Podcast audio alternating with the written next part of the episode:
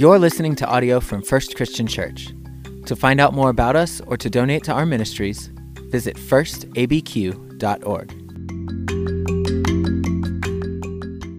Well, we praise God for the opportunity to lift up His name in this place, and I'm just so thankful that you are here uh, to join with us in worshiping the one true and living God. Thank you so much for being here. Well, on the first Friday of February, I went to go visit my grandma in southwestern Oklahoma, about six hours away. I'd been needing to visit my 92 year old grandma for some time, so I made my way uh, on my day off on Friday. I went late Thursday night, and we just had a great time together. We got to spend time, uh, I took her on some errands where we could be out and around, and we went to lunch together. We stopped by my, my grandfather's grave. My grandfather passed away a year ago this next month in March, and so that was meaningful for us to go. And I, I kind of enjoy going to cemeteries. I know it's a little strange. But so I was checking to see some other family members that were there, and one of our agenda items that I've had for a number of years is for her to take me to this little cemetery that's out in the middle of a field where her great grandmother is buried. Her great grandmother, uh, she didn't know. She died about 10 years before Grandma Irma was born. Grandma Irma was born in the 20s, and this woman was born in the 2018 20s. So it's astounding that just a few miles from where she lives out in the country, yes, that's right, a 92 year old woman living alone on her own out in the country. This is a strong woman. So we just had a great time. She was thrilled that I was able to come, and I'd been stopped from coming to see her because of weather back in the fall. So we were glad to finally make that work. We're getting breakfast ready on Saturday morning before I head back and come this way. And I'd been feeling this little pain in my back for the last week. So I just kind of was stretching through it, and boom, my back just seized up, turned like this. I couldn't breathe, I couldn't talk, and I'm just knowing I've got to get somewhere vertical. And my grandmother is following, chasing along with her walker, trying to figure out what's wrong with me as I try to straighten myself up. And I just felt so embarrassed. I mean, I'm I'm there to take care of her, to give her a break. And then here she is trying to help me out of my pain. Well, she's a woman who knows about pain, so she knew what to do. We got the right medicine and the right creams and heating pads and got me laid out for a while to where I could make the drive back. But I just just felt so embarrassed. It's like, you know, why did this have to happen? You know, why me? Now, that's kind of a minor thing, but we ask that question a lot. Why me? About big things or about small things. It could be a small thing like my back injury, it could be a big thing like a disease that strikes. It could be something big like facing the loss of your own job or the breakup of a relationship, where we just cry out to God and we say, Why me? Why another car breakdown? Why am I short of cash again? Why me? And why is a good spiritual question. It's actually a big question. Whenever it's a why question, these sometimes just don't have answers. They are deep questions. And in this series on Sunday morning, we have been looking at spirituality, this search for meaning. You remember a few weeks ago when we defined it as searching for meaning, searching for something beyond the self to find and make sense of life. Well, today, answering a big question like why is something we're not going to be focused in on. We're going to be focused in on the how. Because sometimes when you pursue those whys, you can get caught up in unanswerable questions that we may not be able to provide a perfect answer for why something is caused. But we will look at the how. How do we deal with these moments, with these times when we just want to scream out to God, why? Why? And so I want us to be attentive in a spiritual sense to these times when our attention is gathered because something has happened and we're able to bring a spiritual focus to our lives. Well, we've been reading this letter, this little letter of Colossians, this whole letter. Have you noticed how we've read it all? Well, almost all. We cut off a few verses today. But we've been reading this letter like you just don't normally read a letter slow and methodically over seven weeks, little bits and pieces. And that's not the way you read a letter when it comes in the mail. You read it all at once. Maybe you read it again. Maybe you save it, or maybe it's insignificant and you throw it away. It's not even the way we sometimes deal with sermons, do, do we? I mean, we, sometimes with sermons, we want to jump into a book of the Bible and we want the juicy passages. We want those protein rich parts of Scripture. We want to really dig our teeth into the, the famous parts of Scripture. But we've been methodically looking through and being attentive to this letter. And I don't know about you, but when you heard it read today by Jackie, were you struck by all the names? I know Jackie was, right? Oh, great. Brady, you gave me all these names. You're not going to find in your phone contact list Tychicus, Archippus, Onesimus, Nympha. What? These are not common names for us. You're probably not even going to find them in the baby books. I didn't see anyone jotting down some potential names for grandchildren or, or for their own children, right? These are just unusual names. Or even the cities that Jackie had to read Laodicea, Hierapolis. Plug those into Google Maps. How do you get there? I, I did, and it says no destination found. Kind of hard to get driving directions to modern day Turkey from here. So, I mean, what's the point of digging into a letter like this whenever we realize how much distance there is between us and this letter? Culturally and over times, it's hard to find why we would be connected with this letter. Well, I will tell you, it's been around for 2,000 years, providing spiritual guidance and providing insight that helps us. And the names of the people in this little letter are the names of real people. These are real stories. In fact, it kind of encourages me that the, the messiness of names and stories and relationships is bound in the pages of Scripture. That it's not just set off to the side, but this is in Holy Scripture. To know that their messiness reflects maybe something of our own messiness too. If you look at some of the names, they get you get hints and cues and little bits and pieces of stories that we only know parts of. Like, for example, there's a mention of Barnabas. Barnabas and Paul got crosswise with one another to the point when their mission efforts went in two directions Barnabas and Mark in one direction, and Paul and Silas in the other. But we find out just in this little few verses that maybe things were patched up, that things were repaired. Now, Tychicus. Let's start with him in verse 7. Who in the world is Tychicus? It looks like he's the guy that was commissioned by Paul to bring this letter, to read it aloud to the people. And that's what would happen to these three cities. He would go and he would read it to all the house churches in all of these three cities, and then some.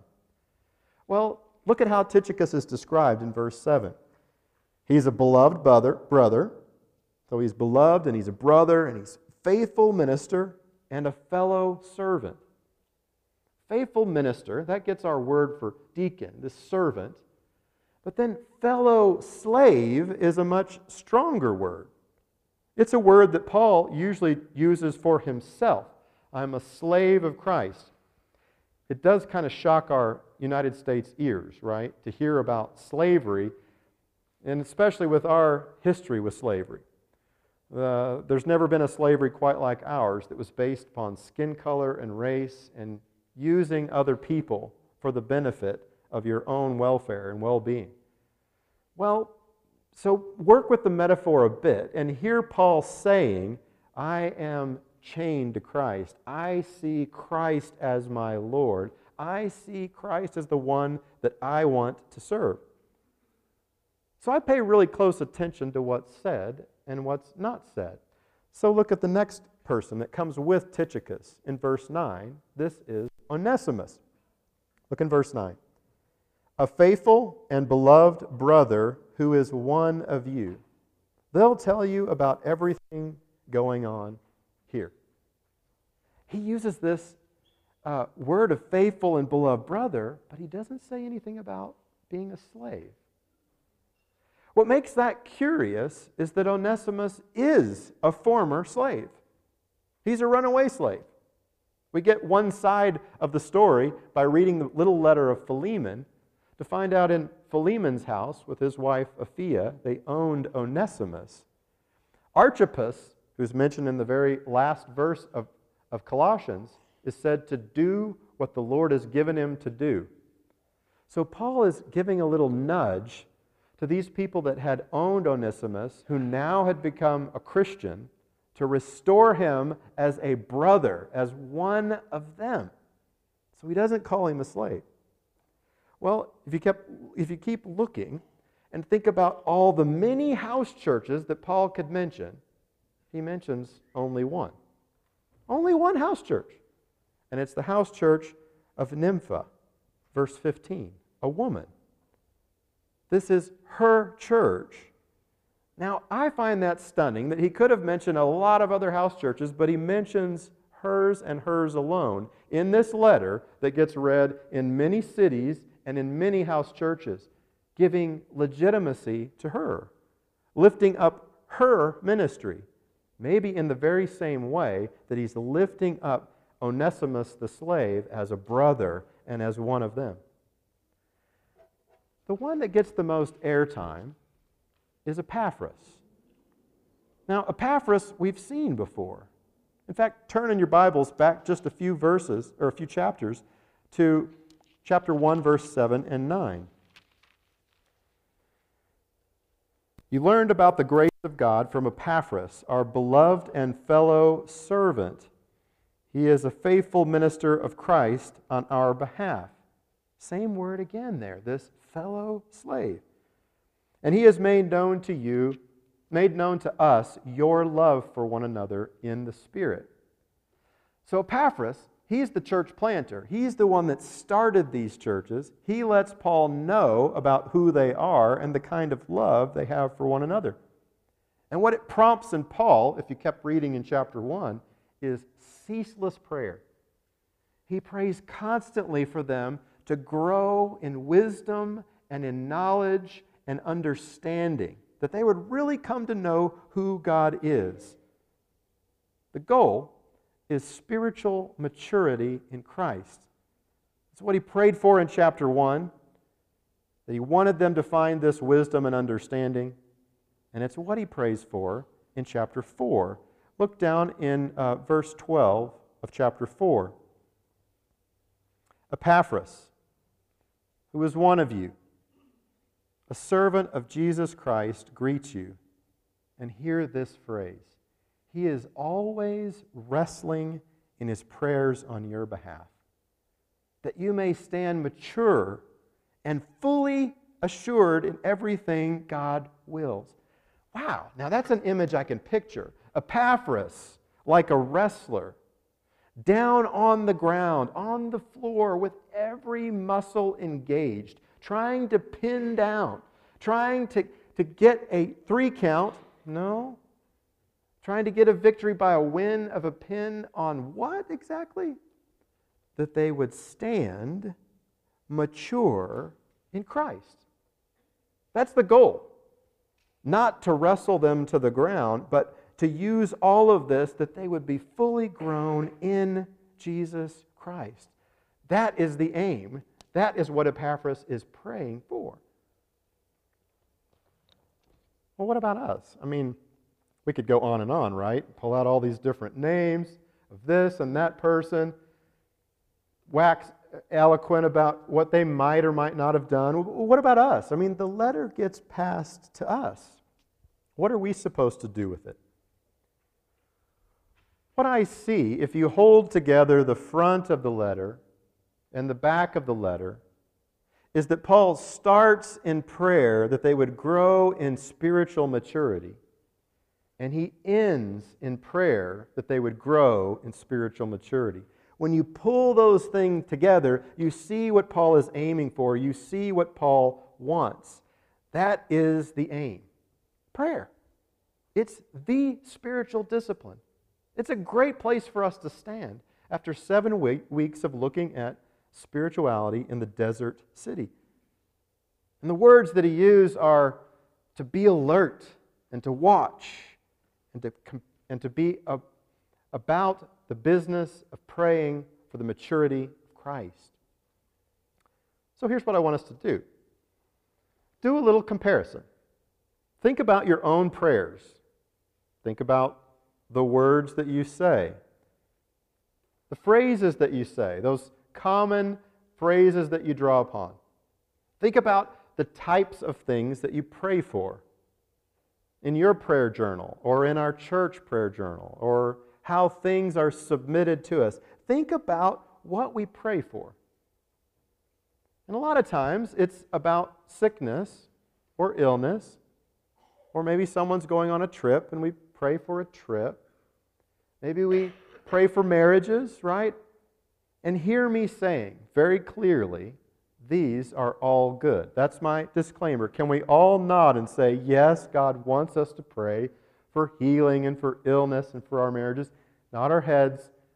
Yes, right? Come on, nod your heads. You've got to make sure you're awake, not nodding off, but nodding your head. Okay, we're there. But can we push a little further? Can we go deeper and see how Paul's prayers differ from our own? I mean, it got me thinking. Why is it that I'm prone to pray about sickness or to pray about illness or to pray about need?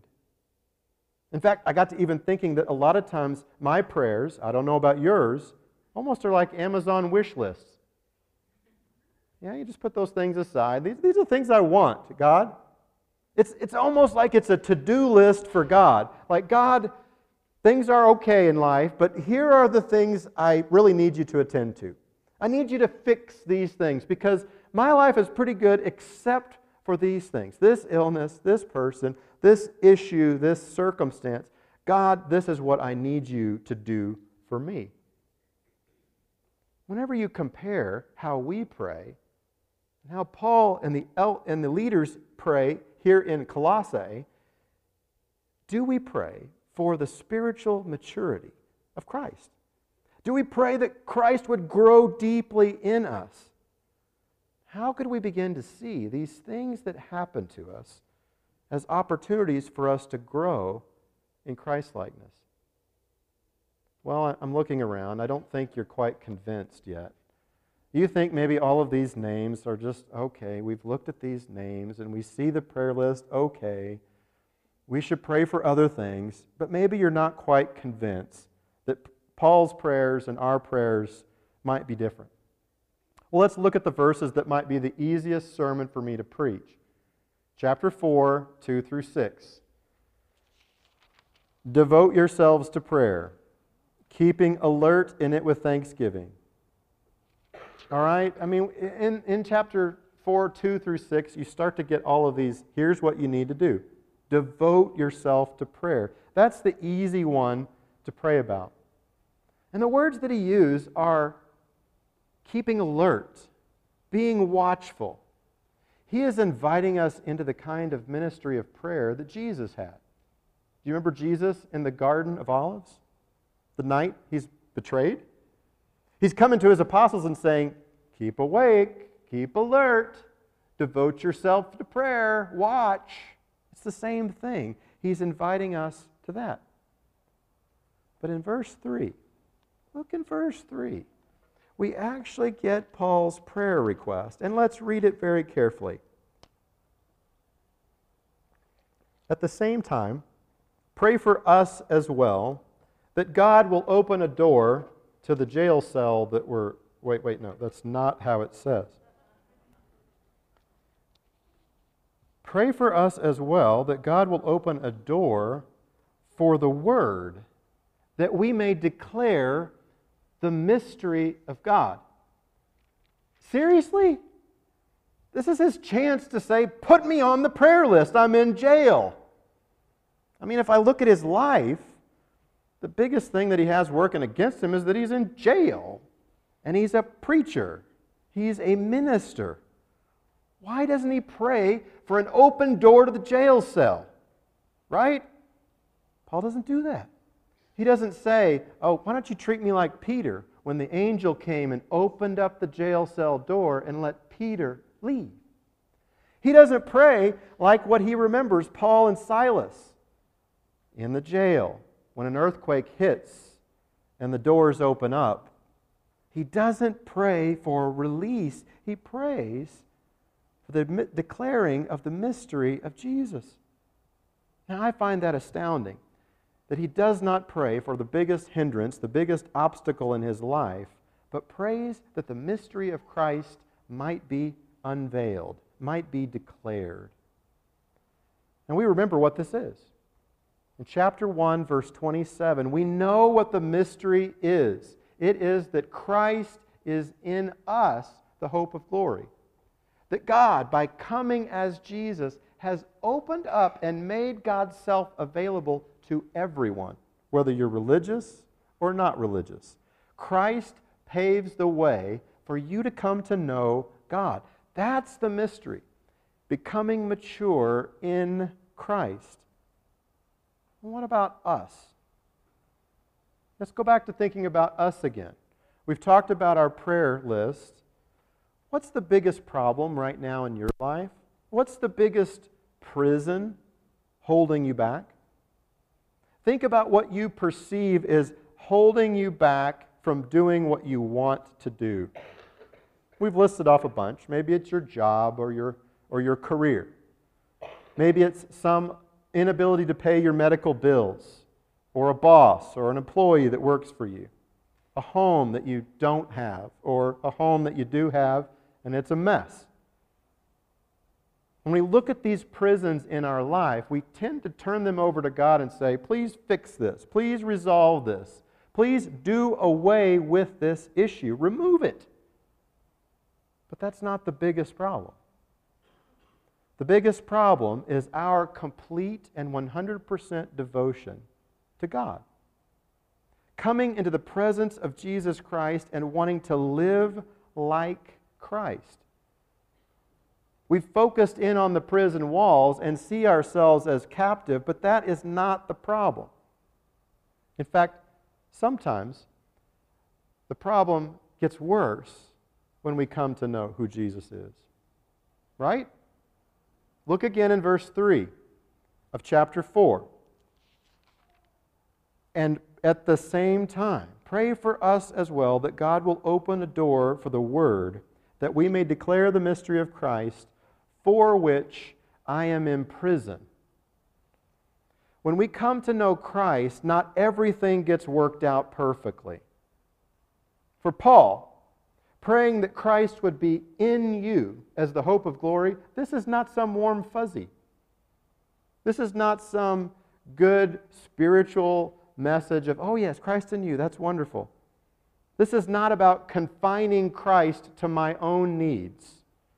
This is about being captivated by Christ and caught up in the mission of Christ. See, if you look at Paul's life, following Christ ended up ruining how his life was headed.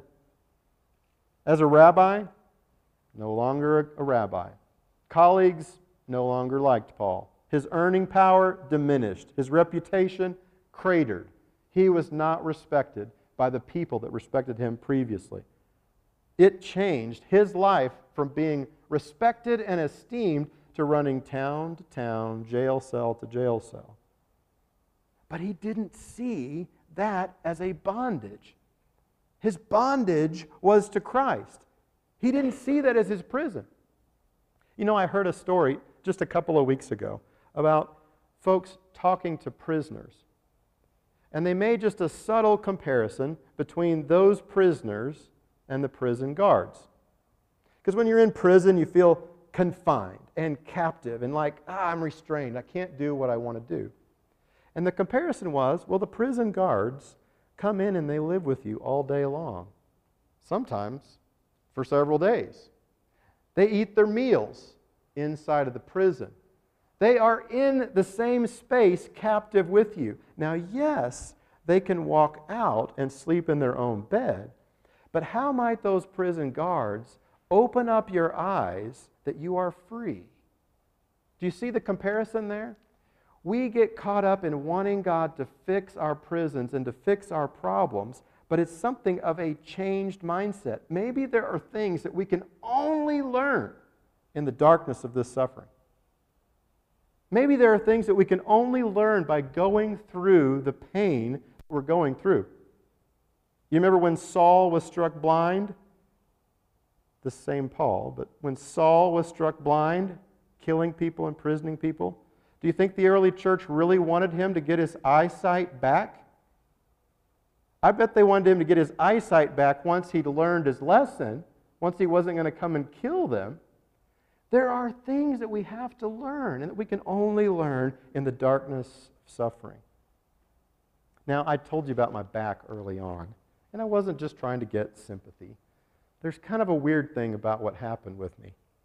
So, I've, I've been doing um, a lot of yoga. I've done yoga for many years, but I've done more recently trying to get more mobility because the older we get, the stiffer we get, and more hunched over we get, right?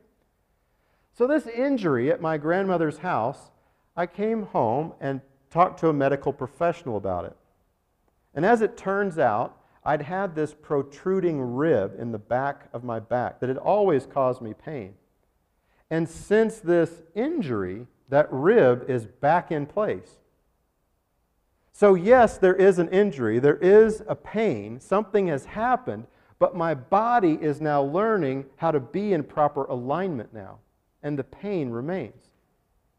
Now, not every pain is like that. I'm not trying to make a one for one comparison, but there are sometimes good times and seasons of pain where we can enter into them and learn from them in those places of darkness, we don't have to think of them as prisons or as holding us back from anything, or even to just be wishful and wistful that God would take it all away. What can we learn? How might we develop in the midst of that suffering? We've learned from Paul about being clothed in love. We've learned about what it is to be in Christ, to be rooted in Christ, to seek and set our minds on things that are above, to become mature by pursuing the ways of Christ, fervently seeking Christ in us. And it affects how we pray. It affects those specific things, those phrases that we say. This is not empty work, folks. This is important work for us to pray for the spiritual maturity, that we might become like Jesus Christ. This is the minimum operating system for a disciple the spiritual discipline of prayer, where we keep alert and we're watchful and we're thankful for whatever comes our way, praying that God might open up a way to declare the mystery of Christ, maybe to us first, but to declare the mystery of Christ by our life and our conduct. God can take our questions, and we should ask Him all of our why questions earnestly, pointedly, directly. But we're given by Paul this how of how we get through the very difficult life that sometimes comes our way by getting on our knees and becoming seriously committed to becoming like Jesus Christ. Let's pray. God, we face a lot of problems, and they're big to us. And we pray that you will help us. That you will help us to not see them as prisons, to not see them as confinement that keeps us from doing our real business. Our real business is becoming like Jesus Christ. Help us to be devoted to prayer. Help us to be watchful and alert. And may we not be so concerned with our well being, our Amazon wish list of things, our questions that need to be answered, but may we become even more concerned with becoming like you, coming to know who you are. We thank you for what you've shown us in Jesus. And we pray in the mighty name of Jesus. Amen.